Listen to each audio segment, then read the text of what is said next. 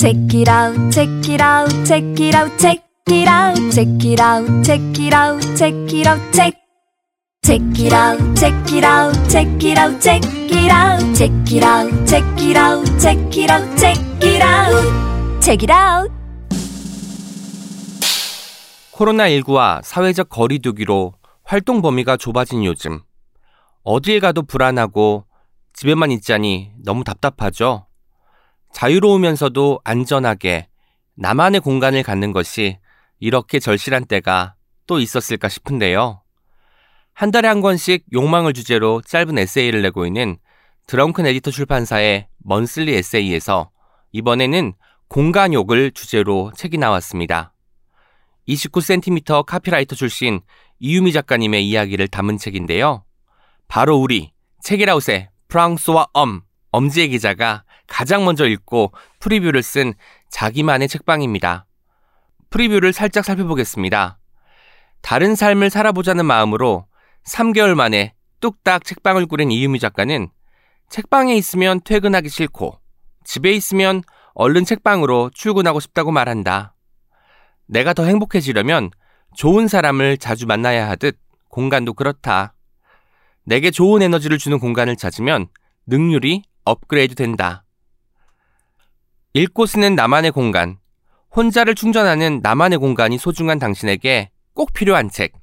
이유미 작가님의 자기만의 책방이 궁금한 분들은 지금 바로 예스24 모바일에 접속하세요. 이 광고는 드렁큰 에디터 출판사와 함께합니다. Check it out, check it out, check it out, check it out, check it out, check it out, check it out, check. Check it out, check it out, check it out, check it out, check it out, check it out, check it out, check it out, check it out. 안녕하세요. 책임감을 가지고 어떤 책을 소개하는 어떤 책임 시간입니다. 저는 불현듯이고요. 제 옆에 프랑스어님과 켈리님 나와 계십니다. 안녕하세요. 안녕하세요. 켈리입니다. 네, 안녕하세요. 어떤 책인 프랑스어 엄입니다. 아니 근데 저희가 항상 이렇게 힘든 일도 있고 어떤 일도 있는데 항상 이렇게 녹음할 때는 활기차지는 게 있잖아요. 저 정말 대단한 것 같아요. 어, 에너지가 좀 달라져요. 저도 음. 평소랑. 그리고 저희가 녹음하는 이 녹음실이 지하에 있는데 저는 굉장히 쾌적하다고 느- 매번 느끼거든요. 음. 그래서 그런지 들어오는 순간부터 기분이 좀 더 좋아지는 것 같습니다. 갑자기 그 좁았던 홍대 스튜디오가 떠오르네요. 네. 네. 이거 공사하고서 이제 소도 그 45만 원짜리 했지 않습니까? 여러분들의 건강을 음, 위해서. 네. 그렇군요. 감사합니다. 제가 그 고무장갑 낄까 하다가 어필합니다. 혹시 급할 때 저도 불러주세요. 아, 집이 머셔서. 그래도 여기가 더 가깝죠? 네. 여의도가. 그동안 어떻게 지내셨어요? 2주 동안? 켈리님. 저그 오은 시인님과 요조 작가님께서 진행한 이- 그 북토크 유튜브 라이브를 시청을 몰랐어요. 했었는데 한 2주 전인가? 아, 네, 한 이, 일주 전인 것 같아요. 전인 것 따로. 따로 하신 거? 아니, 같이 했는데요. 네, 두 분이 같이 북토크를 하셨어요. 근데 유튜브 예- 댓글들을 음. 소개하는데 켈리님 발, 발견해서 제가 깜짝 놀랐습니다. 소개해줬나요? 아니, 예, 요조 작가님이 계속 읽어주셔가지고. 어, 어떤 내용이었어요? 아니 뭐 두 분 분위기 너무 좋다 조명이 좋다 막 이런 거였는데 조명이 좋다. 네, 그거를 막 읽어주셔서 너무 반가웠고 그 그뿐만 아니라 그 댓글창에서 책이라고 팬분들을 계속 만난 거예요.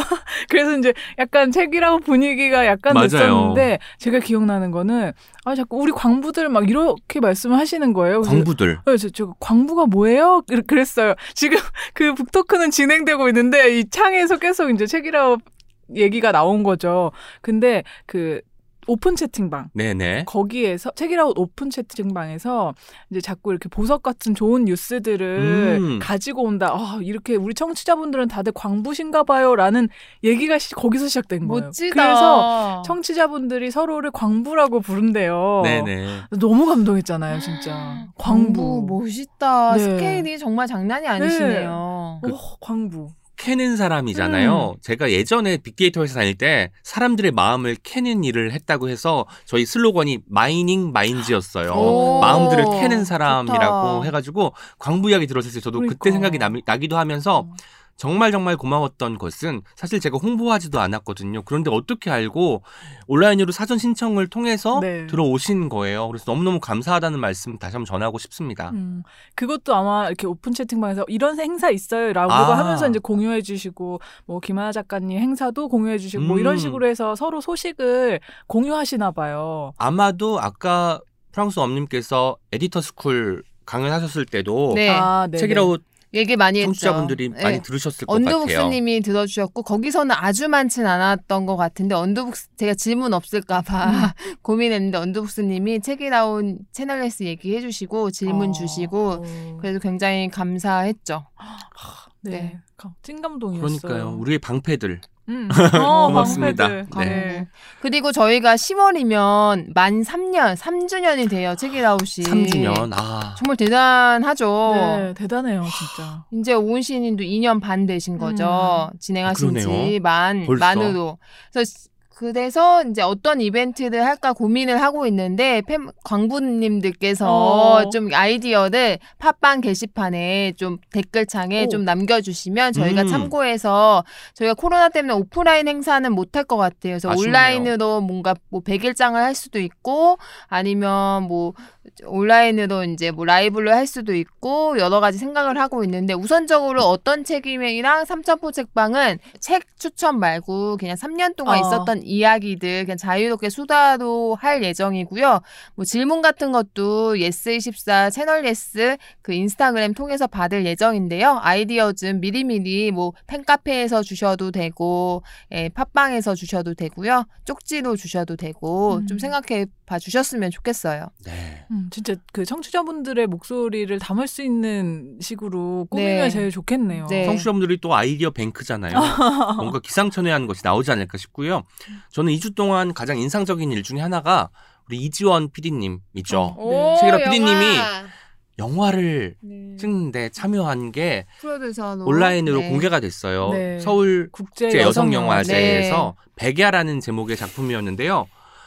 다 보고 엔딩 크레디트가 올라가는데 PD 어, 이지원, 어, 프로, 저도요. 아, 프로듀서 이지원 이렇게 나오는데 나 알아. 어. 저도 모르게 말해버렸던 그런 경험이 있는데요. 네. 영화는 다 보고 나면 꿉꿉하면서 화도 좀 나고 하는 영화였는데 사실 그렇게 좀 불편한 영화들을 우리가 많이 봐야 될 것 같아요. 그래야 좀 음. 감수성이 예민해지고 민감해지면서 이 삶을 좀 더 잘 살 수 있게 만들 것 같아서 좋았는데요. 어쨌든 책이라웃에서 2주에 한 번씩 뵙잖아요. 네. 그런데 또 언제 또 이렇게 영화를 그러니까, 찍고 언제 하셨대. 계셨을까? 그러니까 저희 스케줄도 다. 맞춰서 딱딱 맞춰서 네. 해주시는 뭐 영화가 처음은 아니시지만 네. 저는 약간 아직 영화는 보지 못했지만 한 5년 있다가 뭔가 극장에서 왠지 그러니까요. 만날 것 그러니까요. 같고 그런 기대돼요. 느낌이 들어요. 네. 저도. 그 백야 너무 재밌게 봤는데 네네. 엔딩이 좋았어요. 마지막 부분이. 맞아요. 연대가 마- 예, 느껴지면서. 예, 말할 수는 없지만 네네. 되게 중요한 메시지를 주고 있다고 생각했거든요. 아마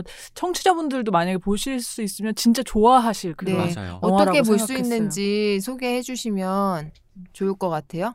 영화제가 끝나서 아, 그것은 조금 맞아요. 힘들 것 같고요. 뭐 어쩌면 뭐 배급사를 통해서 개봉을 하게 될 수도 있으니까 저희가 기대를 품고 네. 저는 스크린에서 이 작품을 보고 싶거든요. 맞아요. 기대하고 있겠습니다. 아, 언젠가 그런 확정된 소식이 있으면 저, 저희가 또 들려드릴게요. 네. 기다려 주세요.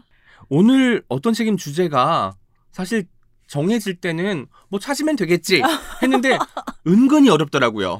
왜냐면 저희 주제 때문에 맨날 어려운 네. 것 같아요. 어떻게? 주제가 음. 은근히 자극적인 책인데 네. 은근히 어려운 이런 주제를 우리 푸엄님께서 네. 추천해 주셨거든요. 은근과 자극. 약간 저는 이런 느낌 들었어요. 저그 목이나 이런데 붙여가지고 저주파 치료기 같은 느낌 오. 있잖아요. 음. 이게 막 세진 않은데 은근히 계속 자극이 오거든요. 이런 느낌이 드는 책을 골라야 되는데 쉽지 않더라고요. 맞아요. 제가 책 읽으면서 아 지금 이 책은 아 은근히 자극적이진 않고 완전 자극적이에요. 이랬더니 불현듯님이 그치 완자는 많은데 은자가 힘들어 완자는 많은데 나 진짜 완자 은자 완자와 듣고 은자. 그래서 저 완자 음식 생각도 했어요. 완자랑 같이 주는 그 냉면이 가평인가 뭐 남양주 쪽에 뭐 있어요. 완자랑 냉, 고기 완자랑. 평양냉면인가 평양냉면 아니면 또 무슨 냉면이 있어요. 어쨌든. 음. 남양주 쪽 맞습니다. 저 맞죠? 먹어봤어요. 예, 완자, 맛있어요. 완자랑 아. 완자랑 냉면 딱 두 개만 팔아요. 오. 네. 완자가 진짜 커요. 커요, 엄청 커요. 그렇구나 어딘지 알려 주세요 저 맛은 네. 약간 호불호가 갈릴 수 있는 맛인데 좋아하실 것 같아요. 완자가 너무 크더라. 너무 커요. 근데 갑자기 완전 그러니까요. 완전 자극적인 거. 네. 그러니까 아무튼 은근히 자극적인 책을 추천하셨을 때는 우리 푸엄님께서는 답을 알고 왠지 하셨을 것 같은데 처음에 제안하셨을 때 어떤 마음이었어요? 아, 최근에 제가 가벼운 마음으로 읽었는데 은근히 저에게 자극을 주는 오. 책들이 좀 있었어요. 아하. 그래가지고 좋은 자극을 저는 생각을 했었고 약간 계절감 있는 주제를 저희가 좀 많이 했었잖아요. 음. 그동안. 그래서 조금 뭔가 임팩트 있고 컨텐 약간 내용 핵심이 좀 많이 들어있는 그런 책 목적성이 조금 있는 책 음, 이런 책을 소개해도 좋겠다는 생각을 해서 제안해 드렸습니다. 어쨌든 제가 가장 먼저 책을 골랐던 것 같고요. 이번에 웬일로? 그니까요. 열, 열 번에 한번 약간 있을 거야. 약간. 저녁 저녁에 갑자기 링크를 네. 보내주셨어요. 나 이 책으로 해야겠다. 어. 이렇게 결정을 했고요. 그 다음에 이제 켈리님 올리셨고 프랑스 엄님이 결정하셔서 올려주셨는데 저는 이런 생각이 들었어요. 아 그냥 이 자극이란 말을 뭔가 우리가 드라마에서 느끼는 그런 자극이 아니라 좋은 자극도 있고 음. 신선한 자극도 있고 이런 자극으로 받아들인 거죠. 그래서 뭔가 온갖 자극이 다 들어있는 책을 가지고 왔습니다. 온갖 자극. 네. 오. 온자네요? 온자 온갖 저는- 자극. 저는 은자예요. 네. 아, 제가 가지고 온 네. 책은요. 플로베르라는 소설가 들어보셨을 음. 거예요. 귀스타브 플로베르인데 아마 보바리 부인 음. 네. 많이들 아셨, 아셨을 것 같고 플로베르라는 작가가 쓴 통상관념사전이라는 책입니다. 사전을 네, 가지고 사전을. 가지고 왔는데 뭐 사전이라고 해서 우리 한 글자 사전, 마음 사전 알지만 음. 그렇게 뭐 어렵거나 재미없거나 한 책은 아니고요. 그만큼 뭔가 좀 새로운 자극을 받을 수 있는 책이라고 생각이 들었습니다. 이게 2003년도에 나, 나온 책이네요. 근데 개정판이 또 나와서 3회까지 찍었으니까 꾸준히 사랑받고 오. 있는 책이라고 말씀드릴 수 있겠습니다. 플로베르는 아마 보바리 부인 때문에 알고 계시겠지만 그 제가 정보를 찾아보니까 아버지가 의사였다고 해요. 음. 그래서 이제 어릴 때부터 자연과학과 굉장히 친숙한 사람이었는데 또 집안에서는 약간 한국하고도 비슷해요. 이거 19세기 작가긴 하지만 의사 집안의 아들로 태어났으니까 너는 법관이 되어라 라고 해서 음. 집에서 계속 이제 뭐 법관 쪽에 공부를 하라고 이제 종용을 했던 것 같습니다. 그런데 플로베르가 1844년 그러니까 본인의 20대 때 네. 거리에서 갑자기 발작을 일으켜요. 어. 음. 신경석 발작이었는데 마- 그래서 타고 있던 마차에서 떨어졌단 말이죠. 음. 이때 생각이 들었대요. 내가 어떻게 될지 모르니까 그리고 그 당시에 이제 법학 공부를 하느라 굉장히 예민했을 때였, 때였거든요. 내가 하고 싶은 걸 해야겠다. 글을 써야겠다라고 마음 먹은 게 이때라고 합니다. 음. 그런데 처음부터 플로베르가 막 주목받고 사람들에게 뭐 높은 평가를 받았던 것은 아니었다고 해요. 첫 책을 뭐 감정 교육, 뭐 성 안투안의 유혹 이런 책들을 써왔는데 음. 평단의 평가도 냉혹하고 독자들도 별로 좋아하지 않았다고 해요. 보바리 부인을 1856년에 발표했는데요. 이 작품이 유명해졌어요. 음. 왜 그러냐면 작품이 너무 좋아서 사람들에게 박수를 받은 것은 아니었고요. 이 작품이 불경하다, 음. 미풍양속을 해쳤다는 이유로 기소를 당했거든요. 그러다 보니까 그쵸, 사람들에게 음. 입소문이 날 거 아니에요. 야, 뭐 이런 책이 있는데 어. 뭔가 궁금하다. 미풍양속을 해친데 어. 한번 읽어보고 싶지 않니? 네. 라고 해서 오히려 많아졌어. 더 인기가 많아지고 정말 스타 작가가 된 거예요. 약간 그 당시만 하더라도 플로베르가 아, 글 써서 먹고 살 수 있겠다라고 음. 이제 마음 먹을 수도 있었던 거죠. 그런데 보바리 부인도 쉽게 쓰인 소설은 아니에요. 플로베르 같은 경우는 소설 하나 구상을 하면 자료 조사에만 몇 년을 쓰기도 하고 음. 거기에 이제 어떤 장소가 등장하잖아요. 그러면 가서 며칠씩 묵었대요. 왜냐면 현장 묘사를 더 생생하게 해야 되기 때문에 음. 내가 상상해서 쓰면 안 된다 이런 것들은 어. 이렇게 해서 실제로 그 장소에 가서 며칠을 묵고 거기에서 집필을 하고 돌아온다고 하더라고요.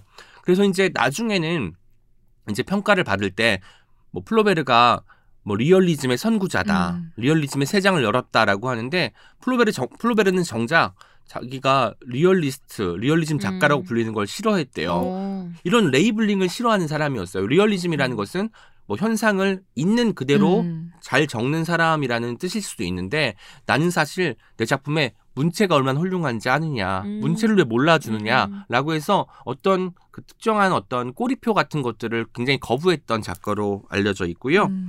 말년에는 건강 악화 그리고 경제적인 문제가 닥치면서 좀 불우한 음. 여- 그 말년을 보냈다고 합니다. 제가 은근하다와 자극적이다 이 두 가지 키워드로 이야기를 드리자면요. 은근한 이유는 시대가 변했고 나라마다 사정이 다르잖아요. 근데 제가 가지고 온 통상 관념 사전 음. 관념이라는 것도 달라지고 있잖아요. 변하죠. 그렇기 때문에 뭔가 딱 이것은 이런 정의야, 이런 음. 뜻이야라고 하는 게 아니라 내 뜻대로 한번 정의를 다시 한번 해보고 싶을 것 같아가지고 이 은근함이 있더라고요. 그리고 음. 뜻을 보면 곰곰 생각하게 생각해 보게 돼요. 왜냐하면 이때의 정의가 너무 낡고 별로고 우리나라 상황과 맞지 않고 지금 내가 생각하기에 걸맞지 않은 것 같아라고 하면 나의 방식대로 또 정의를 해보게 될 수 있을 거 아니에요. 그리고 이 책은 풍자와 해악을 담고 있는데 이 풍자와 해악이라는 것은 당시의 맥락을 파악하지 못하면 조금 힘을 잃는 경우가 그쵸. 많잖아요. 그렇기 때문에 읽고 나서도 왜 이렇게 풍자적으로 썼지만 나는 무슨 말인지 어어. 모르겠지? 라고 생각이 들어서 있어요. 음. 대놓고 자극적일 수가 없는 거예요. 어. 찾아봐야 되기 때문에 아 그래서 썼구나. 어. 그래서 이 책은 각주도 참 많습니다.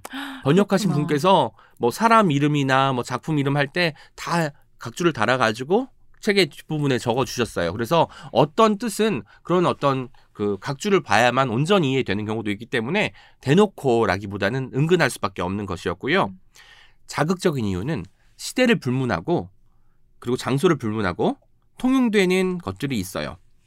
그리고 날카로운 펜끝이 상급자들, 부자들, 음. 그리고 위정자들 이런 사람들에게 가 닿을 때 굉장히 빛을 발하는 것 같은데 그걸 참 잘하는 작가가 플로베르가 아니었을까라는 생각이 들어요. 그래서 읽으면서 쾌감도 많이 느껴졌어요. 왜냐하면 높은 사람들을 약간 비판하고 꼬집는 거는 아래 사람들이 보기에 굉장히 좀 재미가 있고 그쵸. 통쾌한 면이 없지 않아 있잖아요. 그래서 그런 것들 때문에 자극이 느껴졌던 것 같고 이때의 자극은 마치 움츠러들어 있었는데 갑자기 날개를 활짝 펴고 날아오르는 것 같은 쾌감을 선사한다고 오. 볼수 있겠습니다. 음. 하지만 이 책이 19세기에 쓰였고 그리고 프랑스에서 주로 쓰였기 때문에 당대의 어떤 상황을 반영하는 것은 분명하지만 지금 시대와는 걸맞지 않은 경우도 있어요. 가령 플로베르는 남성 작가고 여성을 이야기할 때 대상화 시켜서 표현하는 경우가 없지 않아 있더라고요. 음. 본인 딴에는 이거 굉장히 좀 재밌을 걸 해서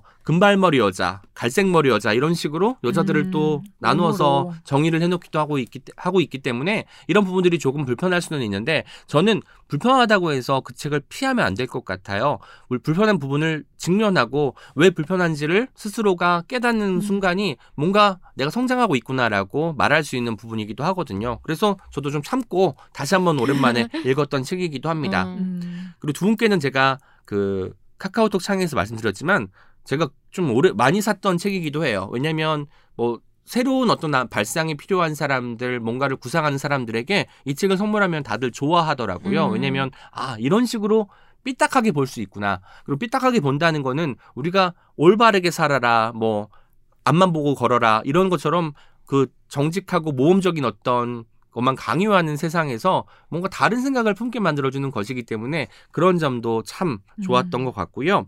플로베르의 작품 중에서 저는 사실 가장 좋아하는 게 마지막 작품이에요. 부바르와 페퀴쉐라는 작품인데 그 작품에 원래 읽어봤어요. 부록으로 어. 이 책이 들어가는 오. 것이었는데 음.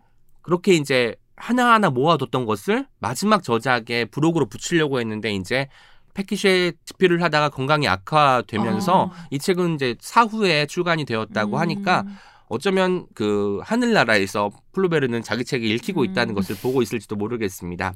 그렇구나. 그리고 사전처럼 가나다 순으로 이렇게 돼 있어요. 오, 그렇죠? 제가 몇 개 읽어 드릴게요. 네. 가설. 종종 위험하고 언제나 과감하다. 음. 건강. 지나치게 건강한 것은 질병의 원인. 그리고 겨울. 언제나 이례적이다. 왜냐면 우리가 음. 매년 날씨 같은 거 언급할 때 이례적인 추위 아, 그 언제나 하잖아요. 매년 이례적이야. 갱신되잖아요. 여름도. 음. 그리고 이제 겨울을 보고 여름도 봤거든요. 왜냐면 여기에 여름을 볼 거 써있잖아요. 네. 아. 여름도 어떻게 써있냐면 우와. 언제나 이례적이다. 이례적인 폭염. 와. 뭐 어. 그 옛시대의 유머가 있네요. 네. 그러니까요. 이렇게 이제. 예, 통용되는 것들이 있어요. 계산서. 언제나 너무 비싸다. 아. 이런 것들도 있어요. 그리고 고대. 고대와 관계된 것은 모두 평범하고 따분하다. 그리고 풍자적인 게 하나 더 있습니다. 고대의 골동품. 언제나 현대에 제작된 것이다. 고대 왜냐면 골동품. 골동품 이라는 것이 어쨌든 발견이 됐다고 하더라도 다시 또 만지거나 혹은 비슷한 것들 만들어 가지고 옛날 거라고 속여서 파는 그 행위가 좀 있었다고 해요. 그런 것들을 이제 그 풍자하면서 쓴 것이고요. 고전 작품 참 재밌습니다.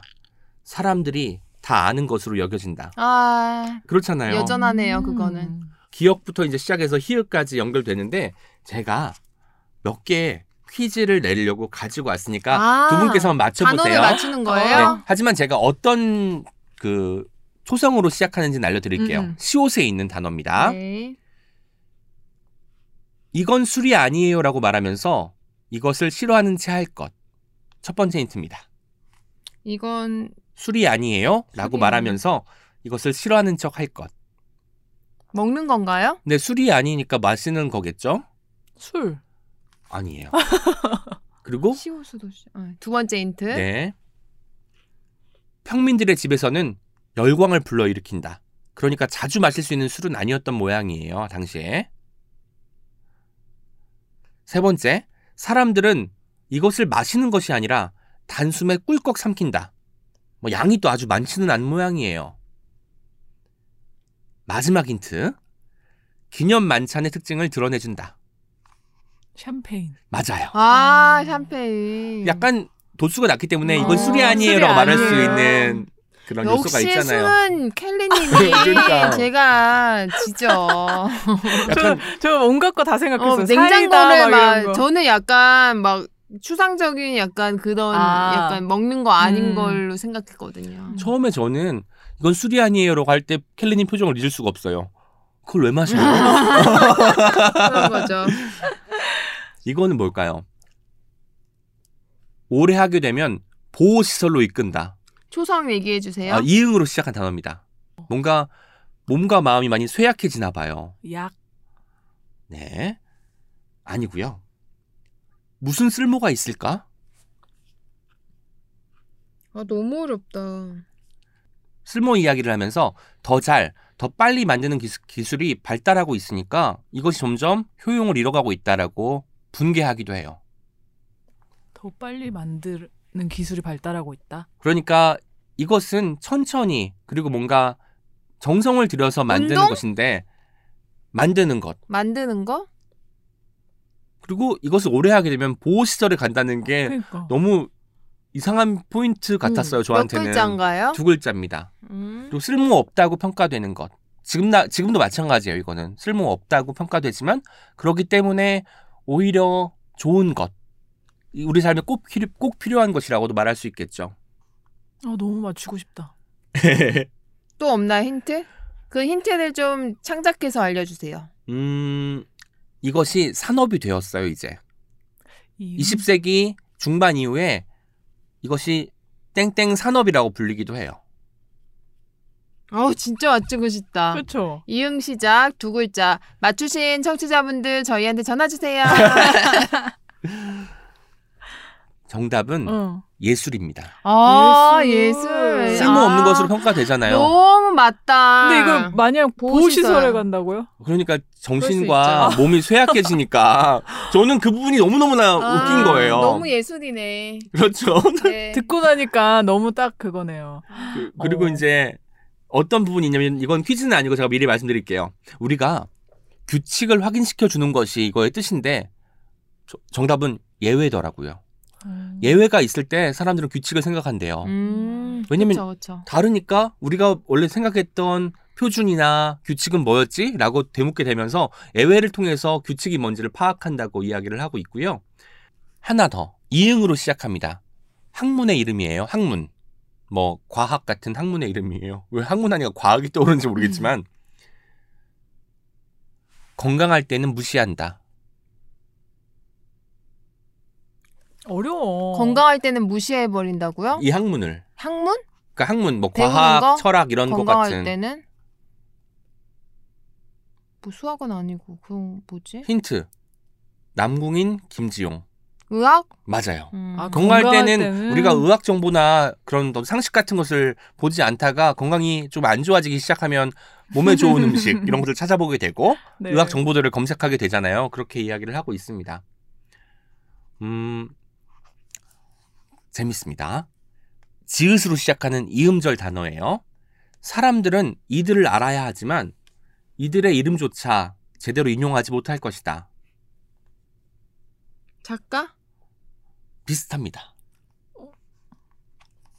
저자? 맞아요. 오. 하나 맞췄다. 네, 어, 대단합니다. 사실 어렵다고 생각했는데 어. 음. 아니, 그러니까 예술부터 이제 어떤 취향인지 저자를 파악했어요. 네. 저자의 마음. 까칠하구나 이런 사람이구나. 네. 치읓으로 시작하는 단어입니다. 언제나 너무 길다. 책. 맞아요. 어. 본인이 책을 쓰는 사람인데도 언제나 너무 길다고 이야기를 하고 있어요. 그리고 제가 제일 좋아하는 것 중에 하나예요. 이거는 초성 안, 알려, 안 알려드릴게요. 음. 설탕 없이 마실 때 시크해 보인다. 커피 커피. 맞아. 아, 이거, 이건 쉽다. 커피. 너무 그런데 우아하지 않아요? 옛날에도 음. 설탕 넣어서 먹는 건 별로였나 봐요. 음. 이게 2세기 전에도 똑같이 인식이 있었다니까 좀 신기한 부분 같습니다. 재밌네요. 이거 통상관념 사죠. 네. 음. 근데 좀 약간 이거 들고선 지하철 앉아 있으면 있어 보일 것 같습니다. 어. 사전이 들어가니까. 통상이란 말 요즘 잘 안 쓰잖아요. 음. 관념하니까 어려운 책인가 봐 오, 할 수도 있을 것 그럴- 같아요. 그러니까요. 세 번째 이. 세 번째 뭐야? 이. 우리가 이빨이라고 하기도 네. 하는 이. 네. 세 번째 이를 뭐라고 할까요? 두 번째 힌트. 위험하다. 삼킬 수도 있으니까. 삼킬 수도 있다고요? 그러니까 저도 사실 이 부분이 어떻게 이걸 삼키지 했는데 삼킬 수도 있을 것 같아요. 어떻게 생각하다 보면. 세 번째 이인데 삼킬 수가 있다고요? 껌도 아니고. 우리가 이를 생각하면 처음에 태어날 때 이가 있고 한 번 이를 갈죠. 갈죠. 음. 그럼 그게 두 번째 이라고 했을 때 세 번째 이는 뭘까요? 와 이거는 먹을 좀. 수도 삼킬 수도 있다. 네. 뭐예요? 틀리. 아 틀리. 아니 삼킬 수도 있다고요? 근데 틀리를 그쵸, 삼키는 삼, 삼키진 않겠지만 약간 그 시대에 실수. 틀리가 됐나? 많이 안 컸나? 어떻게 삼킬 수가 있지? 신기하면서도 상상하니까 너무 막 오싹한 거예요. 어. 그랬던 것이 있었고 음. 저는 이때 무릎을 탁 쳤는데 무릎 탁 요정으로서 네. 어떤 부분이 있었냐면 히읗으로 시작하는 단어예요. 학식의 표시. 아무것도 증명해주지 못한다. 학식의 표시라고 해요. 아무것도 증명해주지 못한다고 정의하고 있습니다. 학식. 뭐 졸업장 이런 거 같을 건데 네. 왜 히읗 켈리님이 거의 왔어요 지금.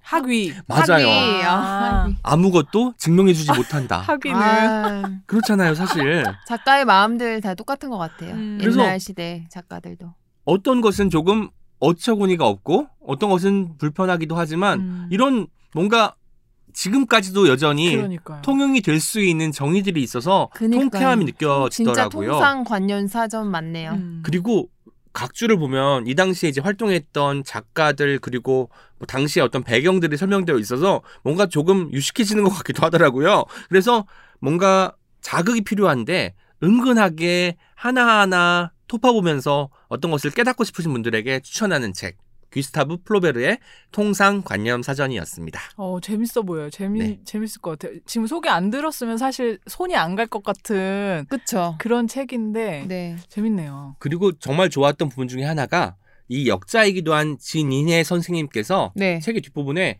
작가와 가상 인터뷰를 아, 담기도 가상 했어요. 인터뷰였구나. 저는 이게 녹차 보는데 인터뷰가 있길래 오. 옛날에도 이런 스타일로 책이 나왔나 궁금했었는데. 그래서 그 부분을 읽으면 플로베르가 어떤 사람이었는지 어떤 작품을 써왔고 이 사람이 어떤 작품 세계를 추구했는지까지도 알 수 있으니까 음. 처음부터 끝까지 읽어보시면 참 좋을 책이라고 감히 말씀드릴 수 있겠습니다. 불편한 부분이 있더라도 그 부분을 불편한다는 건 아 내가 많이 깨어있는 사람이어서 열린 사람이어서 그래 라고 생각하시고 넘어가셔도 좋을 것 같고요. 그런 부분을 체크하셨다가 뭐 나만의 방식으로 정의를 다시 한번 내려보시는 것도 좋을 것 같다는 생각이 드네요. 네. 그것도 좋은 방법인 것 같아요. 네. 음. 멋진 책 소개 감사드리고요. 두 번째 책은 제가 소개하겠습니다. 와. 네, 최근에 읽고서 어 저는 되게 가벼운 마음으로 읽었는데 진짜 뭔가 찔리는 것도 있고 어 머릿속에서 뭔가 약간 아 이런 생각을 나도 좀 원래 갖고 있었는데 더욱더 뚜렷하게 가져야 된다. 막 이런 음. 생각도 들었던 책인데요. 바로 장강명 소설가 분의 최신 최근 나온 이제 에세이 책 이게 뭐라고. 네, 네, 이 책이고요. 여러분들도 많이 이제 책 이게 뭐라고 팟캐스트 네. 방송 됐을 때 좋아했던 분들도 많으실 것 같아요. 지금은 유튜브만 하, 요조 작가님이 하고 있는데 장강명 작가님이 예전에 이제 그 다른 인터넷 서점이랑 그리고 또 한겨레인가 어디 이제 매체에 이제 책 이게 책에 대한 이제 에세이를 쓰셨는데 그 에세이가 언젠가는 책으로 묶여질 거라는 거는 알고 있었어요. 음. 하지만 저는 이제 뭐 책이라웃을 만들고 출연도 하니까 어, 팟캐스트 이야기도 있을 거라는 생각에 네 나오자마자 읽었는데 너무 재미도 있었고 아 역시 장강명 작가님이다라는 생각도 했었는데 저는 원래 작가님을 좋아하기도 하지만 그 작품도 좋아하지만 이 작가님의 그 뚜렷한 신념 그 신념을 네. 어, 끝까지 가지고 있고 그걸 밝히고 음. 밝힌다고 되게 또 까다롭게 일하진 않고 일하는 사람들한테는 굉장히 합리적으로 우선 마감을 굉장히 잘 지키시는 음. 필자분이시기도 하고 장강문 작가님 그 채널 예스에 연재하는 연재하는 것도 그, 그 칼럼도 재밌어요. 뼈 때리는 구절이 네, 참 그리고 많아요. 아, 이렇게 솔직하게 다 얘기해도 되나 싶은 네. 얘기도 네. 막다 하시잖아요. 네. 근데 그게 독자들한테 너무 재밌죠. 사실 네. 뭐 재밌죠. 동료 작가들한테는 어떨지 몰라도 네, 네. 그런 것도 참 대단한 행보라고. 생각해요. 저도 완전히 좋고 약간 우리나라의 이런 기자 출신이라는 특성도 가지고 있으면서 그런 출판 생태계에 대해서 그러니까. 꼭 끊임없이 맞아요. 고민하고 생각하고 작가로서의 역할, 뭐 편집자로서의 역할, 뭐 이런 여러 가지 생각을 꾸준히 하시는 게 저는 정말 되게 좋다고 생각을 맞아요, 하고 맞아요. 있거든요. 관행 같은 것으로 통용되는 것들을 끊임없이 부수는 사람 같아서 굉장히 좀 믿어온 것 같습니다. 네. 강명 작가님. 그래서 제목의 책 이게 뭐라고인데 이게 팟캐스트가 끝났는데 네. 굳이 이 제목으로 왜 졌을 지었을까 생각을 했었는데 다 읽고 나니까 아 왜 이 제목을 이 작가님이 고집하신 걸로 오. 알고 있거든요. 네. 예, 그랬던 이유도 알겠고 부제가 읽고 쓰는 인간 장강명 지음이에요. 와 멋있다. 예. 근데 진짜 읽고 쓰는 이야기 사실상 이 내용을 보면 읽고 쓰는 인간이라는 책 제목이 더 저는 어. 맞다고 생각이 들고 책 이게 뭐라고 이렇게까지 좋아하고 이렇게까지 고민하고 이렇게까지 쓰냐 음. 이게 이제 이 책의 핵심이에요. 음. 책이 이게 뭐라고 이렇게까지. 네, 나는 어. 이렇게 좋아하고 음. 고민하고 읽냐 엄청 맞아요. 많이 가끔 그런. 생각해요. 책 도대체 이게 뭐라고 이렇게 막 이러나. 그리고 표지에 그려진 일러스트 일러스트가 너무 너무, 닮았어. 강명명이야. 너무 닮았어요. 보자마자 저는 푹 빠져들었거든요. 지금 아마 집에 와 있을 거예요, 이 책이. 그래서 오. 집에 가서 두근거리는 마음으로 읽기 시작하겠습니다. 먼저 설명을 듣고요. 네. 그리고 저희 한 2년 전, 1년 반 전에 출연을 하신 적이 있었잖아요. 음, 당- 당선 합격 개그. 계급으로. 네. 그 때 저는 방송도 되게 좋았거든요. 맞아요. 그 방송도 여러분 안 들어보신 분이 30몇 회일 거예요. 그때 오윤시님과 호흡도 되게 좋았고 계속 책. 이게 뭐라고가 접수하려고 막 요조 음. 인사한 말도 들어갔잖아요. 그리고 되게 더웠는데 애써주셨어요. 네, 같이 긴- 오셨잖아요. 또 많은 분들이. 네, 긴 녹음 시간이었는데. 네, 네, 방송도 되게 알찼고 음. 저는 책이 되게 진지한 얘기도 있고 책 이게 뭐라고를 하면서 뭐 저자를 만난 얘기, 출판계에 음. 대해서 고민하는 얘기, 내가 좋아하는 책 추천, 내가 작가로서 고민하는 것들, 뭐 어, 책 읽고서 이런 책이 좋고 어떻게 했으면 좋겠다. 음. 그리고 저자로서 책이 나오면 홍보를 해야 되잖아요. 사실 이제 이런 고민을 되게 많이 하시는 네. 걸로 알고 있는데 방송도 나오셨었고 유튜브도 하시고 맞아요. 뭐 이러는데 솔직히 어, 어떤 작가가 그런 걸 막 엄청 하고 싶진 않잖아요. 음. 그냥 솔직히 책만 쓰고 글만 쓰고 싶다. 물론 사람들을 되게 좋아하고 에너지를 얻긴 하지만 진짜 글만 쓰는 작가가 가장 행복하지 않을까 저는 항상 그런 음, 생각을 하거든요. 네, 사실 아시다시피 전업 작가가 저는 불가능하니까 음. 다양한 활동을 할 수밖에 없는 것이고 사실 그 활동들을 통해서 얻는 것도 많아서 그게 다시 또 글감이 되는 것 같아요. 아마 음. 이 책도 강명 작가님께서 팟캐스트를 진행했기 때문에 쓸 수 있는 글이니까 음. 결국은 선순환처럼 돌고 도는 것이 아닐까 음. 그런 생각 드네요. 근데 예전에 황인찬 시인님 나오셨을 때 꿈이 뭐냐고 그랬더니 전업 시인이 꿈이라고 맞아요. 하셨잖아요. 그러니까 정말 글만 써서 내가 글이 좋아서 사실 시작한 게 이 작가 활동이니까 글만 쓰고 싶어 하는 것도 솔직한 마음인 것 같아요. 맞아요. 음. 저도 항상 그런 생각. 저도 음. 글만 딱 취재만 하고 기사만 딱 쓰고 싶어요. 어. 뭐 인스타그램 음. 재밌죠. 하는 것도 재밌고 소통도 재밌지만 누군가 그냥 아, 그냥 글만 써도 아 누군가가 읽어주고 뭐 읽히고 있다는 걸 느끼고 이러면 참 좋죠. 네. 그래서 저는 이게 책을 좋아하시고 독서를 즐기시고 뭐 출판계에 관심이 있거나 음. 팟캐스트에 고민을 하고 있고 즐겨 듣는 분들이 읽으면 진짜 정말 좋을 내용이고 음. 제목이나 표지가 되게 약간 유쾌하고 가벼운 부드러운 느낌이지만 이 안에 들어있는 내용은 굉장히 묵직해요. 아하. 네. 제가 좋았던 문장들 굉장히 많이 밑줄 걷는데 몇 개 한번 소개해 볼게요. 나는 성실히 쓰- 읽고 쓰는 사람은 이중잣대를 버리면서 남에게 적용하는 기준을 자신에게 적용하게 되고 그로 인해 반성하는 인간, 공적인 인간이 된다고 생각한다. 대신 그는 약간 무겁고 얼마간 쌀쌀맞은 진지한 인간이 될 것이다. 그 사이에 충실히 말하고 듣는 사람은 셀린과 제시처럼 다정하고 비언어적으로 매력적인 인간이 된다. 읽고 쓰는 일이 반성하는 일이라는 대목이 참 와닿는 것 같습니다. 그래서 공적인 네. 존재가 된다. 그래서 그런 문장을 봤을 때, 아, 그냥 내가 읽는 것에서 영향을 받았어, 좋은 느낌을 받았어가 아니라 그러니까. 내가 어떻게 변화해야 하지? 라고 결심을 하고 다른 사람이 되려고 애쓰는 거잖아요. 그렇게 했을 때 공적인 인간이 될 수 있다고 이야기하는 부분이 정말 정말 와닿네요. 너무 좋다. 네.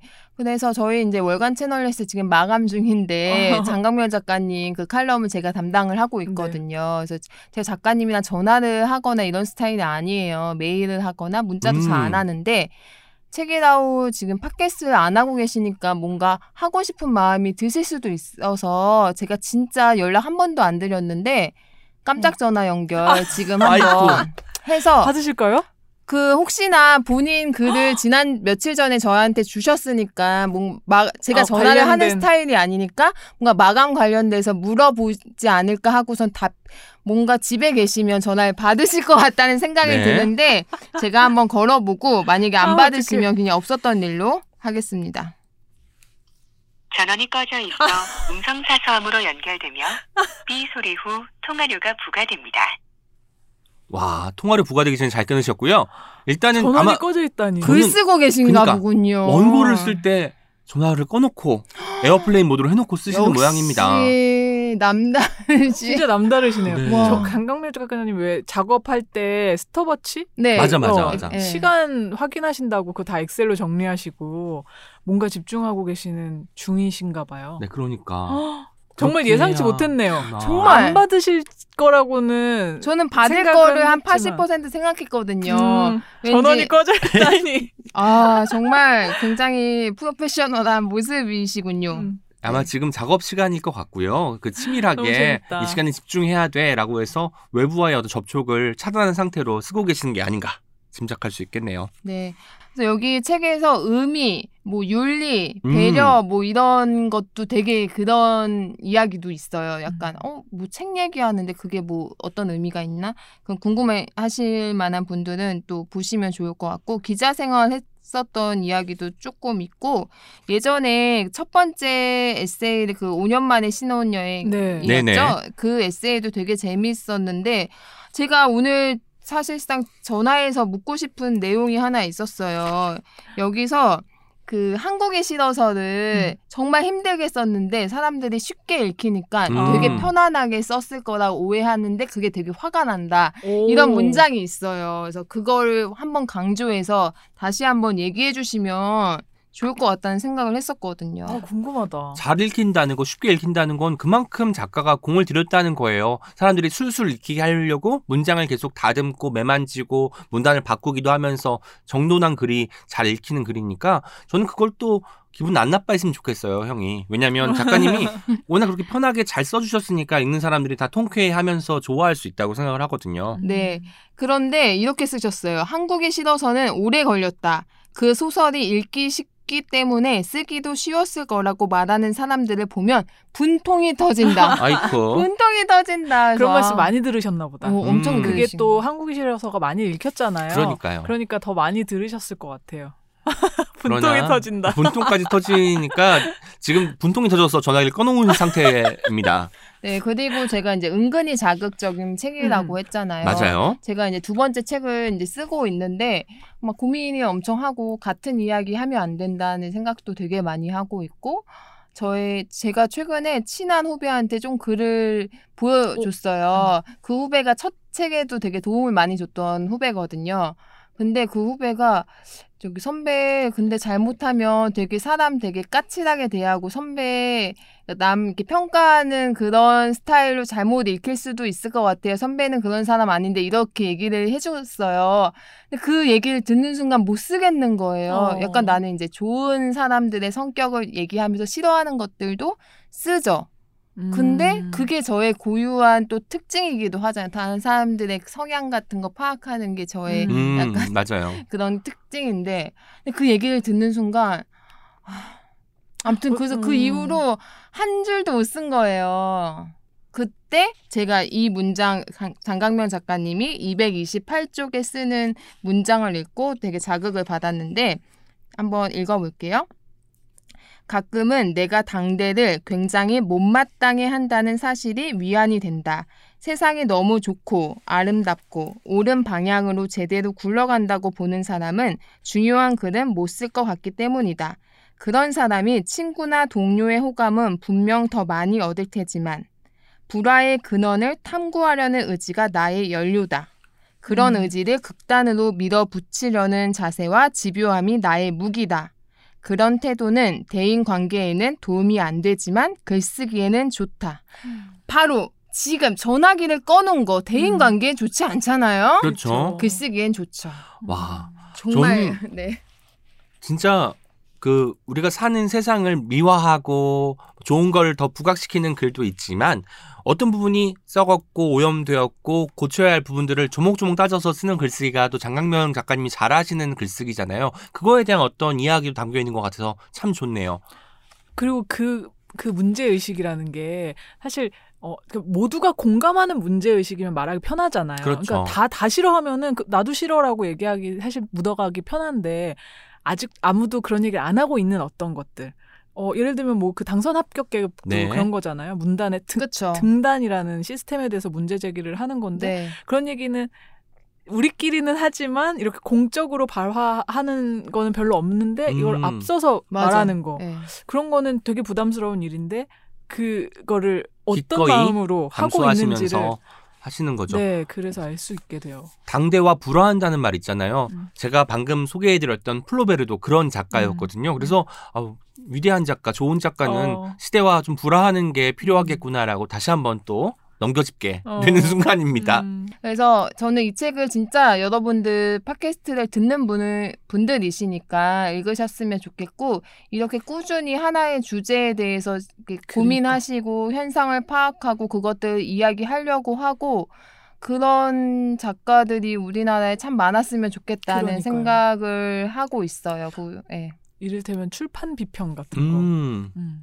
그리고 약간 시스템에 대한 이야기를 하고 네, 있잖아요. 그런 네. 것들을 아무도 뭐 제대로 말하고 있지 않은 상황에서 그러니까. 아마도 기자였던 그 과거가 음. 어떤 의식을 불러 일으키고 그럼 내가 써봐야겠다라고 실천까지 연결되지 않았을까라는 생각도 해보게 되는데요. 혹시 이 책에 책이라고 이야기도 나오나요? 책이라운 이야기 물론있죠. 제가 뭐 책이라운. 이야기가 나오는지 맨 처음에 맨 처음에 이 부분을 먼저 읽었어요. 어. 197쪽에 그 책이라웃과 책 이게 뭐라고 공통점에 대한 얘기랑 오. 같이 공개 방송했었잖아요. 그래서 김하나 작가님이 그 댄스상 했잖아요. 네, 그 얘기도 있고 김하나 작가님이 이제 책이 별로여도 그 저자에 대해서 집중해서 파악 그 저자의 매력을 보려고 음, 이제 음. 이야, 노력한다 이런 이야기들 굉장히 재미있게 나와 있고요. 네, 당연히 있죠. 그래서 책이 나온 얘기가 말하기를 말하기에 또 있고 네. 또 책 이게머라고도 나왔으니까 책이라웃 아예 책이라웃 특정화되는 거 한 5주년 때 또 저희가 살아 있다면 또 누군가가 써도 5주년. 오. 오은시님 한번 써야 되지 않을까요? 어떤 책임 어때요? 어떤 책이라웃은 책임? 책이라웃은 좀 책 제목으로는 좀 그렇고 어떤 책임 좋네요. 어떤 책임에 관하여 이런 거 책임에 관하여 이런 거. 네. 또 다시 부담을 이렇게 안겨주는 수험이었습니다. 네, 전화 연결은 아쉽게 안 됐지만 제가 음. 마지막으로 또 좋았던 문장 하나 소개하면서 마무리를 하도록 하겠습니다. 네, 124쪽에 나와 있는 글이고요. 사람은 마흔이 넘으면 자기 얼굴에 책임을 져야 한다는 말을 들으며 헷갈린다. 40년쯤 비슷한 표정을 짓고 한 말투를 사용하다 보면 거기에 정말 그 사람의 정수가 스며들게 되는 걸까?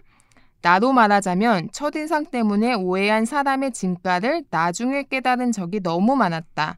다른 사람의 진심이나 역량을 단숨에 파- 간파하는 능력보다는 표정이나 목소리로 상대를 판단하려 들지 않는 신중함과 겸손함을 얻고 싶다. 음, 저도 갖고 중요한 싶은 말이네요. 네, 중요한 말이고. 속성이고 네. 품성이네요. 네, 그래서 뭐 사회를 부- 분석하고 뭐 파악하고 이러는 일도 하지만 이 사람에 대한 배려와 이런 섬세한 그러게요. 마음도 되게 갖고 계시는 작가님이시거든요. 그리고 뭐, 뭐 원고를 주고받을 때나 어떤 그런 태도나 예의와 이런 거 굉장히 중요하게 음. 생각하시는 분이시고 또 책에 제- 약간 오은 시인님 연상케 하는 어떤 또 예화가 있어요. 그러니까 반말에 대한 게 있어요. 근데 오은 시인님이라고 특정화되진 않았는데 여기도 보니까 첫인상 안 좋은 거 이야기 나오잖아요. 전 뜨끔하더라고요. 네. 내 이야기인가? 장강원 작가님이 자기가 10년 전부터는 반말을 쓰지. 어 않는 게 이제 버릇이 됐다. 아하. 그러면서 이제 옆에 저기 요조 작가님이 아 근데 첫 만남에 반말을 하지만 그 사람을 되게 사람들이 좋아하는 경우가 있다. 그게 바로 오은 시인님이잖아요. 막 그런 얘기들이 있죠. 음, 재밌어요. 갑자기 그때 생각나네요. 출연하셨을 때 녹음 중간에 이제 그냥 녹음 안 하고 있을 때 장강민 작가님은 계속 존댓말 하시고 네. 오은시님은 형 이러면서 반말하시고 거리 두는 스타일이시죠. 약간 네. 방금 부분을 읽는데 이게 왜 은근히 자극적인지 알겠어요. 나를 돌아보게 만들고 반성하게 이끄네요. 네. 그래서 뭐 지금 배송 중이시겠지만 오은 시인님 읽고서 진짜 되게 도움 되실 것 같아요. 책 어쨌든 도서 팟캐스트를 이제 진행하시는 입장에서 네, 뭐 네, 읽고 제가 네. 어, 두 분께 후기 남기겠습니다. 네. 네, 이제 제가 이어서 세 번째로 소개를 하겠습니다. 오늘 가지고 온 책은요. 아스트리드 린드그렌 선생님. 아, 삐삐님. 네, 유명하신 선생님의 난 뭐든지 할수 음. 있어입니다. 어, 제가 예전에 그 내 이름은 삐삐롱 스타킹 네. 그 소개했을 때 그 마음을 고스란히 가지고 온 그 소개고요. 삐삐를 탄생시킨 그 아스트리드 린드그렌 네, 동화 12편을 담은 동화집이에요. 단편 동화를 모았군요. 네. 그리고 각 동화에는 저마다 아주 개성 있고 음. 아주 매력적인 어린이들이 등장을 합니다. 아주 깜찍하게 표정 하나 안 바꾸고 거짓말하는 어린이. 또 등장하고요. 진짜 속 시원하게 저주를 퍼부으면서 화를 내는 어린이도 등장해요. 와. 네, 저주 막 지옥에나 가버리고 그런 화를 약간 내는 드라마를 많이 봤나 봐요. 그런 대사를 구사할 수 있을 어, 정도면. 네. 그리고 되게 실속 없이 위험한 경쟁에 뛰어드는 어린이, 뭐 당당하게 모험 속으로 가는 어린이, 음. 욕망하고 두려움에 떨고 이- 이런 좀 동화 속의 어린이 캐릭터로 그렇게 대상화된 그런 어린이가 아니라 정말로 살아있는 생생하게 그런 어린이들이 등장해서 와 진짜 읽는데 읽는 내내 내 안에 어린이가 막 뛰어노는 느낌 있잖아요. 네네. 막 너무 신나서 책을 읽었는데 제가 오늘 소개할 작품은 표제작이죠. 난 뭐든지 할 수 있어. 예요. 주인공 로타는 로타. 네, 오빠에게 이렇게 말합니다. 난 아주 아주 많은 걸 할 수 있어. 어. 라고요. 그랬더니 오빠가 물어요. 그럼 너 스키 타고 활강할 수 있어? 이래요. 활강. 네, 근데 이때 로타의 대비, 다- 대답이 아주 재밌습니다. 활강할 수 있다고 내가 언제 그랬어? 그래서 오빠가 되게 귀여워. 황당하잖아요. 그래서 아니 뭐든 할 수 있다면서 그러니까 이제 로타가 말해요. 그래 할 수 있어. 스키 활강만 빼고. 아, 이렇게 귀엽고 씩씩한 네. 네, 어린인데요. 이제 이 로타가 엄마 심부름을 가게 돼요. 엄마는 이제 건너편에 사는 베리 아줌마네에다 음. 빵을 갖다 드리라고. 근데 베리 아줌마가 아파요. 그래서 집에 누워 계시는데 이제 크리스마스도 앞에 두고 있으니까 이제 빵을 만들어서 로, 로타에게 심부름을 시킨 거죠. 네. 근데 엄마가 미션을 하나 더 줘요. 가는 길에 쓰레기도 좀 버려라 이러면서 쓰레기 봉투를 같이 주거든요. 그래서 로타가 한 손에는 빵 봉지, 한 손에는 쓰레기 쓰레기 봉투를 봉지. 들고 집을 나서요. 근데 집을 나서는데 오빠가 아까 한 얘기 있잖아요. 스키 활강 할 수 있어? 아. 이게 떠오른 거예요. 그래서 아 집에 이제 스키는 뭐 스웨덴 집에는 스키 한 대씩 다 있으니까 그렇죠. 스키를 꺼내 신고 아 활강을 하면서 가봐야 되겠다. 그 봉지까지 들고 네. 그래서 탔 이제 탔어요. 머릿속으로 생각한 거죠. 아, 방향을 이렇게 틀어야 되니까 엉덩이를 이쪽으로 빼고 다른 음. 식으로 틀 때는 이렇게 빼고 이제 이런 상상을 하면서 스키 활강을 시작했는데 헉, 의외로 탈 수 있는 거예요. 와. 그래서 안 넘어지고 심지어 빠르게 활강을 하면서 스키를 타가지고 베리 아줌마네로 향해요. 네. 가는 길에 심지어 멈추지도 않고 쓰레기 봉투를 확 던질 수도 있고 오. 그리고 이제 베리 아줌마한테 도착한 거죠. 아줌마 엄마가 빵 갖다 드리래요. 이러면서 봉지를 딱 드렸는데 쓰레기 봉지지. Oh my god. 좋아요. 그래서 아니 근데 사실은 자기가 로타가 항상 같이 다니는 곰돌이가 있어요. 네. 근데 엄마가 봉지를 두 개 주는 바람에 곰돌이를 빵 봉지에다 넣었거든요. 근데 내가 너무 지금 소중하잖아. 네, 그렇고 막 울면서 막, 막 쓰레기장으로 다시 달려가요. 으악, 막 안 돼! 이러면서. 근데 오늘은 마침 쓰레기차가 쓰레기 수거하는 날이거든요. 아. 네, 그래고 막 울면서 갔는데 마침 쓰레기차가 저기 서 있어요. 네. 그래서 그 쓰레기 수거하는 수거인 아저씨한테 막 울면서 아저씨가 지금 우리 곰돌이 죽였다고 막. 어. 막 아저씨를 탓하는데 무슨 소리냐 막 물어봤더니 아니 내가 여기다 곰돌이 같은 어 그 곰돌이 빵이랑 같이 들어있는 그 봉지를 못 봤냐고 아저씨한테 그랬더니 아저씨가 아 걱정 마 내가 마침 집에서 키우는 새가 있는데 새 모이 주려고 내가 그 봉지는 따로 챙겨놨었다고 그래서 찾은 거예요. 아, 그 빵을 모이를 만들어 가지고 주려고 했었군요. 네네네 쓰레기 버려져 있는 이제 빵은 뭐새 모이로든 줄수 있으니까 이제 아저씨가 그걸 따로 빼놨던 거죠 네. 다행히 그렇게 로타의 1차 모험이 끝납니다. 곰돌이를 다시 데리고 네. 귀환하는 것으로. 그리고 다시는 슬키 활강은 안 하겠다 다짐을 하면서 끝나는데 2차 모험은 또 오빠로부터 시작합니다. 와. 오빠 맨날 자극해요. 자극적인 책이잖아요. 네. 이제 크리스마스인데 시장에 트리가 다 팔린 거예요. 아빠가 아직 못 구했는데. 음. 근데 아니 트리가 없는 크리스마스는 말도 안 되잖아요. 그러니까 오빠랑 막 또 다 울면서 아빠 트리는 반드시 있어야 되는데 어떻게 없는 게 말이 됩니까? 이러면서 막 울어요. 그러다가 또 오빠가 로타한테 야. 너 뭐든지 할 수 있다고 했으니까 가서 트리 좀 구해요. 막 이런 거예요, 치사하게. 그랬더니 이제 로타는 뭐 치사해 내가 어떻게 구해 막 아빠도 못 구하는데 막 이러면서. 근데 아빠가 이제 애들이 다 뭐 우니까 미안해 하면서 아 내가 어떻게든 구해 보겠다. 음. 근데 어, 그래도 못 구하면은 어쩔 수 없는 거다. 이러면서 이제 아빠 나가요. 네. 오빠랑 언니는 다 막 울면서 트리를 트리 못 구했다는 사실을 막 울고 있지만 로타는 또 되게 책임감이 강한 아이거든요. 아까 베리 아줌마네 가서 내가 신문을 사다 주겠다고 약속을 한 게 있어요. 그래서 아 울 땐 울더라도 신문 사가지고 갖다 준 다음에 울어야 되겠다. 음, 그리고 집을 또 나서요. 책임감이 있네. 네, 어떤 책임하면 잘했겠다. 너무 멋있는 애죠. 그렇게 그렇게 이제 신문을 파는 가게에 도착을 하는데요. 거기 장면도 또 되게 귀여워요.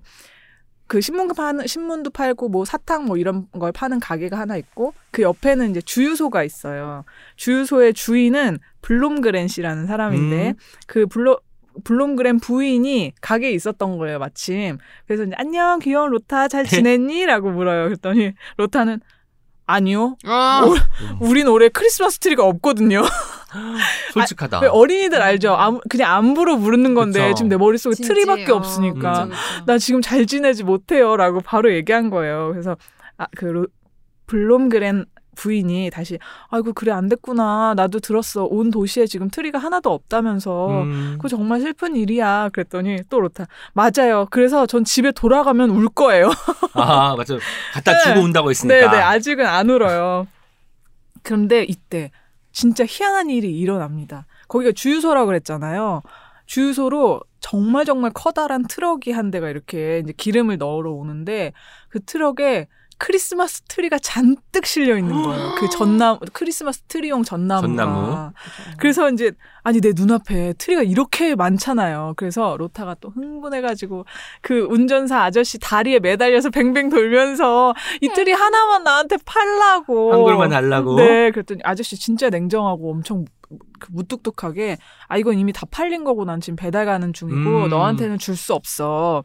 그랬더니 로타는 진짜 믿을 수 이거 말도 안 되는 상황이잖아요. 그렇죠. 내 눈앞에 이렇게 트리가 많은데 내 거는 한, 한 그루가 없다니. 아. 그래서 막 아저씨가 너무 냉정하게 가버리니까 아저씨가 미워서 막 그 트리 그 트럭이 사라질 때까지 막 째려봐요. 음. 너무 원망스러운 마음으로. 필사적으로. 네.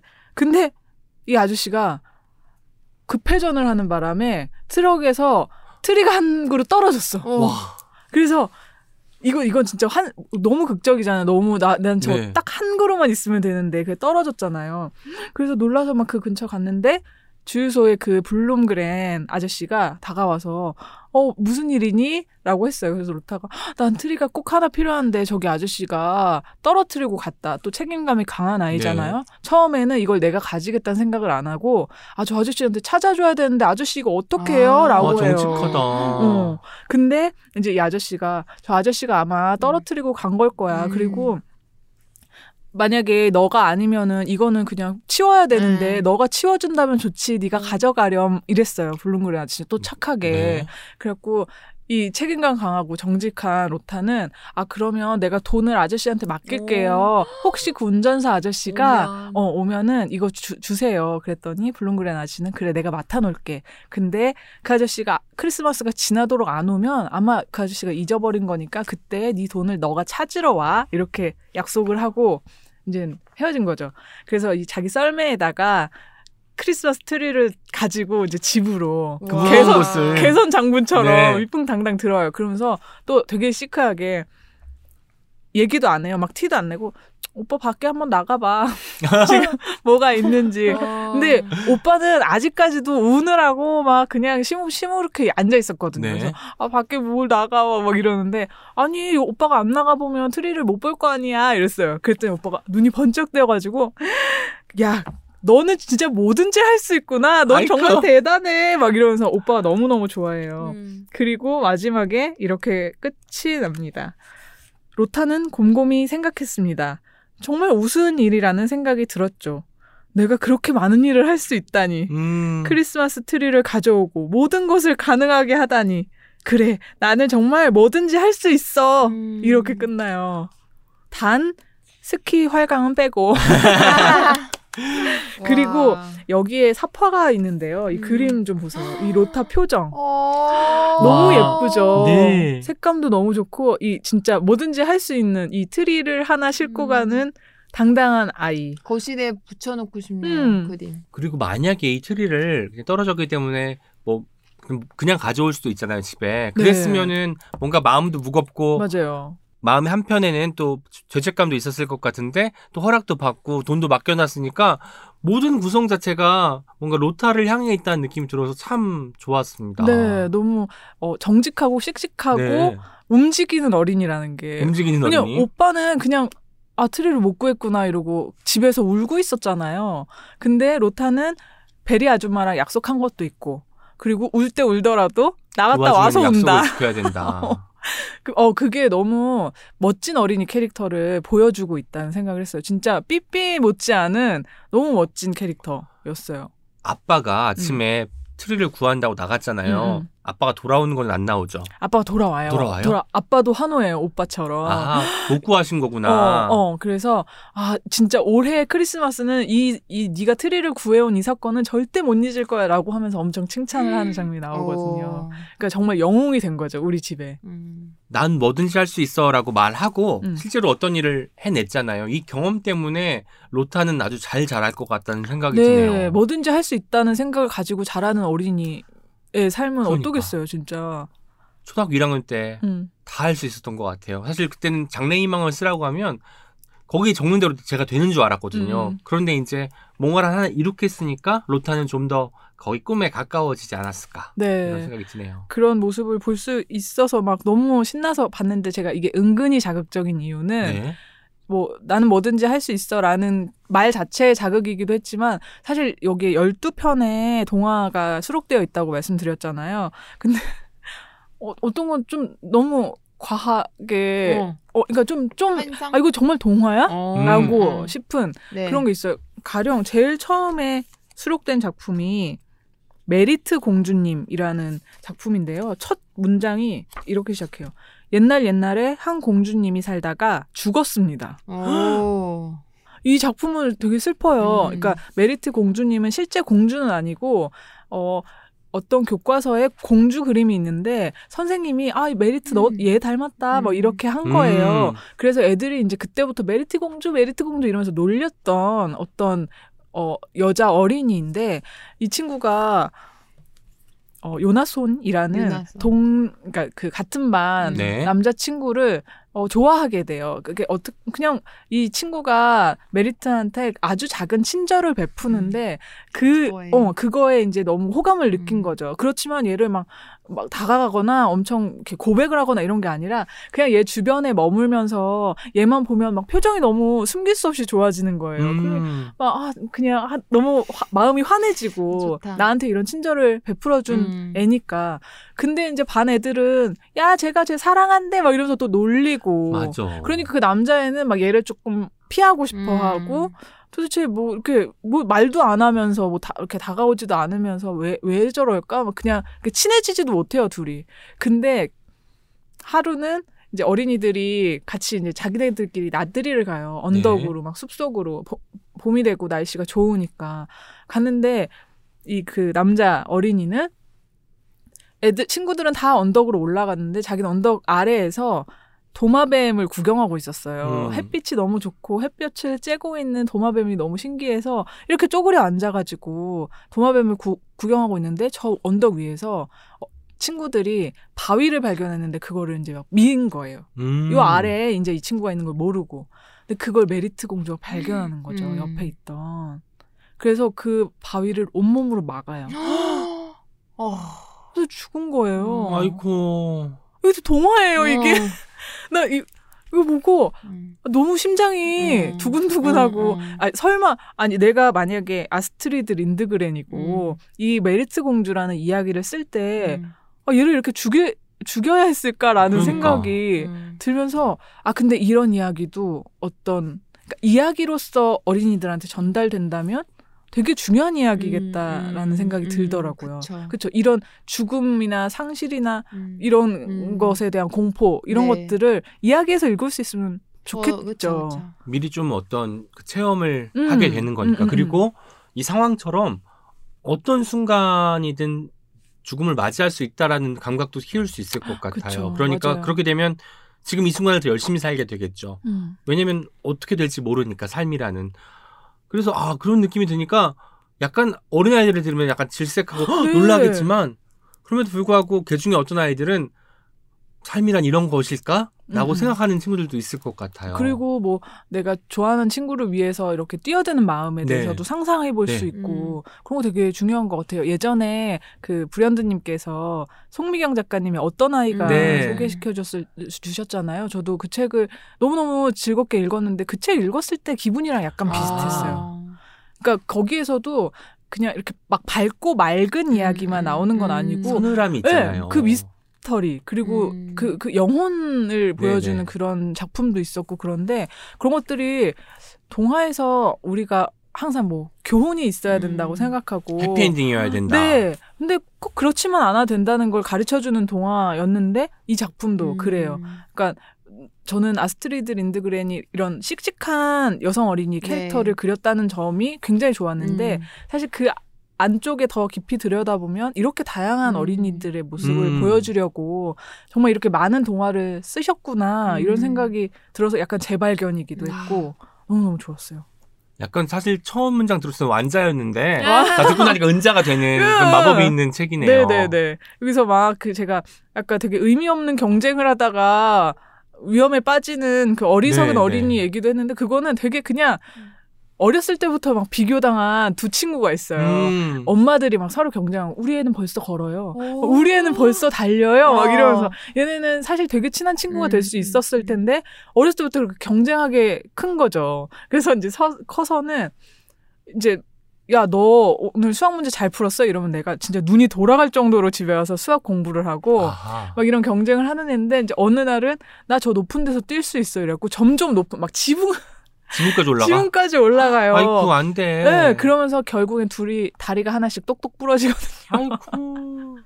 그냥 그런 그냥 그런 말도 안 되는 어린이들의 세계도 있잖아요. 근데 진짜. 그 지기 싫어하는 마음이 또 있잖아요. 네, 아이들은 더 네. 잘 놀고 싶고 음. 뭔가 놀이는 승부가 나는 것도 아닌데도 더 오랫동안 놀면 내가 이긴 것 같은 거야. 음, 음. 그렇죠. 그래서 해가 질 때까지 놀고. 네. 음. 근데 이제 제가 자꾸 이렇게 작가의 입을 하게 되는 건 제가 이제 어른이니까 성인이니까 그래 그런 것일 텐데 만약에 내가 이런 어린이 얘기를 썼다면 중간에 어떤 뭐 조언을 해주는 사람을 한 명 등장시켜서 너희 그럴 필요 없어라고 어. 하고 나 음. 뭐 이럴 수도 그쵸, 있었을 그쵸. 텐데 그냥 끝까지 애들을 다리 부러뜨리게 만들어 놓는 거 어. 이것도 저- 저는 이 이야기의 되게 큰 매력이었어요. 음. 그러니까 애들이 네. 알아서 하게 그래서 그쵸. 스스로 배우게 하는 거. 바위 그 이야기도 저 같은 경우는 음.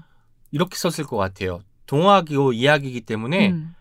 그 순간 어떤 괴력이 나와서 바위를 어. 막아 서는 거야. 어, 아니면 누가 그렇게 따, 할것 어, 같은데. 따로 맞거나 아니면 중간에 돌뿌리가 있어서 오. 방향이 바뀌거나. 약간 그렇게 할 것 같은데 그 바위가 정말 아이를 덮치는 음. 것 그리고 아이가 사망하는 것으로 음. 결론을 냈다는 것은 약간 거기서 한 발 더 나아가는 용기인 그니까요. 거거든요. 이럴 수가 있으니까. 네. 그래서 뭔가 이 책은 완자와 은자를 왔다 갔다 음. 하는 책으로서 네. 어린아이들이 읽어도 섬뜩하고 어. 어른들이 읽어도 섬뜩할 것 같네요. 그 제목이 또 좋으니까 선물해 하면 너무 좋을 것 어. 같아요. 청소년들이나 뭐 초등학생들한테도 이렇게 선물로 주면 너무 응원이 될 것 같아요. 여기에 예. 그 사파도 중간중간 네, 굉장히 네. 멋있는 사파들이 많이 들어가 있고요. 표지 오늘, 너무 제, 예뻐요. 표지. 오늘 제가 영업을 해보자면 네. 책 값이 9,000원입니다. 아이고. 와, 저렴하다. 네. 너무 이거는 정말 안 살 이유가 없는 그런 책이에요. 난 뭐든지 살 수 있어. 너무 예쁘고 에- 에폭시라고 하나요? 어, 이게, 네네. 예, 그것도 어우 되게 예쁘게 만들었다. 네, 책이 너무 너무 마음에 들었어요. 그 네. 어제 우혜림 작가님께서 네네.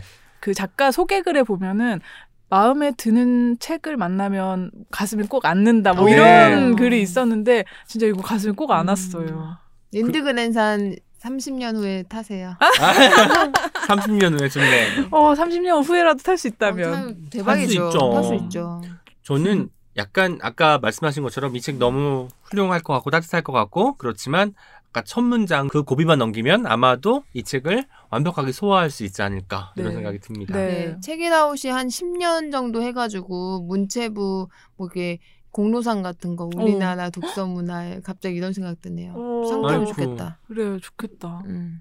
꿈은 뭐 꿈은 크게 뭐든지 할 꾸면수록 수 좋은 거죠. 있으니까요. 우리는. 어, 우린 네. 뭐든지 할 수 있습니다. 네.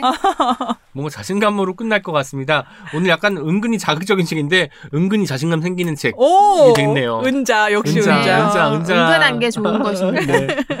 오늘 세 권의 책 이야기를 했는데 사실 우리가 자극이라고 하면 자극적이라는 말을 사실 좀 맵고 음, 음. 뭐 짜고 네. 달고 이런 걸로 생각을 했는데 좋은 자극도 있잖아요. 건강한 자극도 있고 이런 것들에 대해서도 생각해 보게 만드는 네. 시간이었던 것 같고 소개해준 도서들 저도 잘 읽어보도록 하겠습니다. 저희는 2주 후에 또 멋진 주제를 가지고 돌아오겠습니다. 여러분 안녕. 안녕. Check it out, check it out, check it out, check it out, check it out, check it out, check it out, check. Check it out, check it out, check it out, check it out, check it out, check it out, check it out, check it out, check it out.